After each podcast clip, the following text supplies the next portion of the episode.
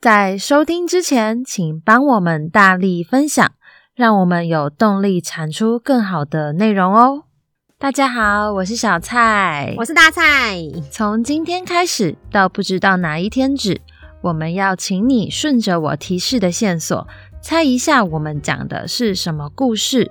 大蔡老师上课都有教过，没上过的同学，说不定你刚好也读过、看过、玩过、听过。真的没听过的话，不要怕，五分钟后你就听过喽。总之，不管你从哪里来，有种你就跟着我们给的线索猜一猜吧。今天这个故事有以下五个线索：第一个，他是犹太人；第二个，前无古人，后无来者；第三个，爱因斯坦跟他是好朋友哦。第四个，他拿下两座不同类别的诺贝尔奖。第五个，当年的法国人很爱批评他的私生活。以上就是今天主角的五个线索。如果你猜对了，记得要来跟我们说。我们来请大蔡老师揭晓吧。好的，谢谢小蔡。那这个故事呢，其实应该大家听到两座不同类别诺贝尔奖就猜出来了吧？这个奖是诺贝尔物理奖跟诺贝尔化学奖。犹太女孩、波兰女孩，哇，这样是不是很好猜？那她其实就是。很有名，我觉得不知道为什么台湾的小孩都知道他，还是外国小孩都要知道他。他就是玛丽居里。那他其实中间还有他中间名了，我们就没有念出来了。对，那过去大家都叫居里夫人，不过现在证明了嘛，希望他有他就是不要只是冠夫姓，还有他本身的价值。我个人是蛮认同这一点的啦。也许他是过去的人，他可能还是。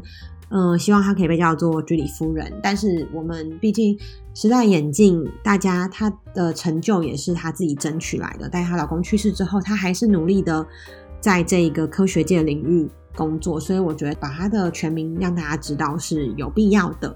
那他是犹太人，没错，因为他是波兰出生的犹太人，所以我们在上《波兰女孩藏在密室七百六十一天》的安妮·法兰克故事，还有《神力女超人》这三个组合的故事的时候，其实都会去问大家说：如果啊，玛丽居里活到二战的时候，她会不会就是？被抓到集中营关起来，因为他是犹太人。那其实他没有活到二战的时候啦，他那之前就已经得了癌症死掉了，应该就是算癌症啦。对，因为他就是放射线接触太多嘛。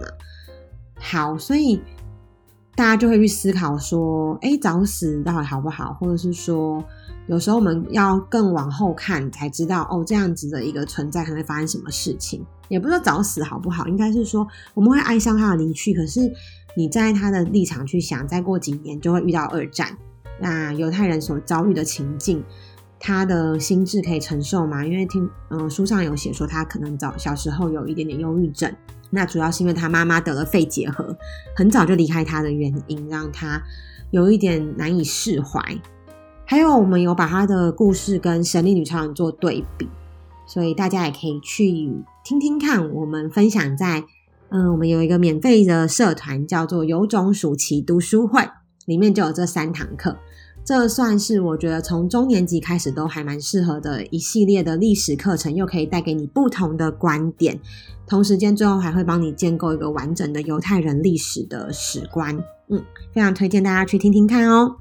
好啦，那第三点是爱因斯坦跟他是好朋友，不知道大家有没有注意到，今天其实是爱因斯坦的。很重要的日子，你们去查查看。对，那三月十四号同时间呢，也有人说是白色情人节嘛，也跟爱因斯坦有关，再来也跟霍金有关，最后也跟数字三点一四一五九二六有关，大家都会叫这天是圆周率日 Pi Day。嗯，所以我在三月十四号这一天呢，想了很久要教要讲谁的主题。因为我们没有教爱因斯坦，霍金也帮我们被我们讲掉了，所以我就讲一个爱因斯坦的好朋友，就是玛丽居里。那其实玛丽居里她是波兰人嘛，可是因为她的国家当时被俄罗斯并吞了，俄罗斯是不给女生念大学的，所以她跟她姐姐只好就是相互帮忙，到了法国读书。那她的所有的科学领域的成就，也因为她认识了老公在那边。那后来呢，她就在那边嗯，奠打下她的科学基础。同时，最后她老公去世了之后，她还是一直留在法国。比较令人不为人知的地方是，后来嗯，她老公去世了之后，玛丽居里有一段恋情是跟当时同样也很重要的科学家。可惜的是，这科学家他只比玛丽居里好像小四五岁吧，但是因为他是玛丽居里已故丈夫的学生，引起了当时法国社会的评论，舆论压力非常大，有一点点像现在大家都知道的福原爱跟江宏杰的那种八卦，大家对于别人的家务事都很有意见，就有人会觉得玛丽居里。如果跟自己老公以前的学生在一起，是背叛了自己的老公，这一种强加你的道德观在别人身上的观点。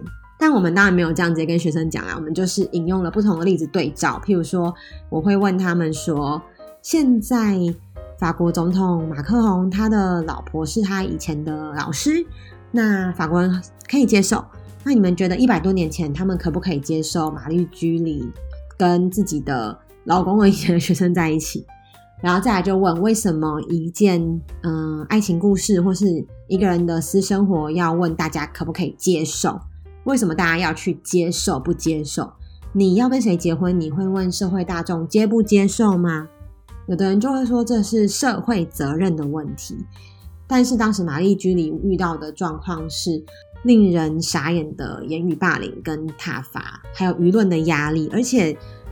最荒谬的事情是双重标准，因为他的好朋友，也就是今天这个特别日子有一点意义的爱因斯坦，他其实私生活更扯，可是大家并没有对他有用一样的力道去攻击他。所以，就像我之前在跟大家讲，鸡排妹在讲自己被性骚扰的时候，她要花多少力去去跟大家表述自己的意见。同样的，我们都知道有个人叫馆长陈之汉，他也有被性骚扰过。可是当时的社会热度跟议题，或者是大家对馆长的检视，其实力道绝对没有像鸡排妹这么高。所以很多事情遇到了女性的时候，好像就会呃扣上了一个很大的帽子，就是你不检点，为什么会出现这个问题？你也有责任。好了。那我是不是扯太远了？好像在录有种 podcast，就是讲闲话。总之，我们在课程后就有问大家说，嗯，听完这个故事啊，你认为为何一九二七年的科学家合照中，女性科学家只有玛丽居里一个？是因为女生真的比较不擅长理科吗？那请大家回答，就是开放式的回答。然后我想分享一下大家的答案。大家说，有人说，因为当时女生不是都能上学受教育，因此女科学家比较少。再也有人说，我不觉得女生都不擅长理科，诶，不是有一个人叫理科太太吗？还有人说，因为那个时候女性没有受教权，所以科学家的合照里面，女科学家才会只有玛丽居里一个。有一个人说，因为女生太懒了，懒惰的懒。好，学生说。不是因为重男轻女，女生不能念书。还有人说，当时女性教育不普及，知识也相对的低。OK，一九二七年距现在不到一百年，所以那个年代的科学家大巨头们合照，只有玛丽居里一个女性。不知道一百年后的社会大概的情况会是怎么样呢？那另外呢，还有一个问题是问大家。你认为为何一百多年前的法国人要因为玛丽居里跟老公的学生在一起，就狂骂玛丽居里是波兰女巫、妖女？因为他们就一直标签她，还说什么犹太人呐、啊，就是一直黑她。学生说，因为玛丽居里做到一般人做不到的事情，所以大家嫉妒她。也有人说，她背叛老公就像妖怪一样。还有人说，那时候的法国人的思想非常的落后。再来，有人说法国人认为女孩不应该嫁给另一个丈夫，也有人说，因为当时的人觉得她色诱了保罗·朗之外，就是她那个老公的学生，跟妖女一样。还有人说女性地位当时过低，她的行为如同背叛老公。所以大家可以想一下，如果今天 Kobe Bryant 的老婆再婚了，然后嫁给 Kobe Bryant 曾经教过篮球的学生，会被舆论。挞伐吗？或者是如果发生在你的妈妈，或是我的我老师我本人身上，你怎么看呢？最后是一个六年级的学生冠廷，他在一篇文章叫做《想象的力量》里面，他竟然在第一段就放入了玛丽居里耶！想象的力量要怎么放玛丽居里啊？好想听听看大家怎么放哦。那我来讲给你们听哦。他说，从古至今，人类许多成就就是从想象开始萌芽的。爱因斯坦靠着想象创造出了相对论，居里夫人敢于想象，才有荣幸获得两届诺贝尔奖。科学家们也是用想象力才发现宇宙的奥秘。所以这是他第一段，其实他就要解释想象。哇，一开始就引用例子，诶，我觉得他很厉害。那后面的话，其实他就写得更好，只是因为我们时间关系，就让大家停在这里去想象一下吧。啊，希望今天呢，我们这个拍 Day 大家都过着像圆周率一样没有结束的一天。这什么烂结尾？好啦，你就知道今天大概什么日子就好了。我们明天见，拜拜。我们每天早上都会更新一集，有种你来猜。如果猜到答案的话，欢迎留言和我们分享。喜欢的话，也别忘了订阅我们哦。有种你来猜，大家明天见，拜拜，拜拜。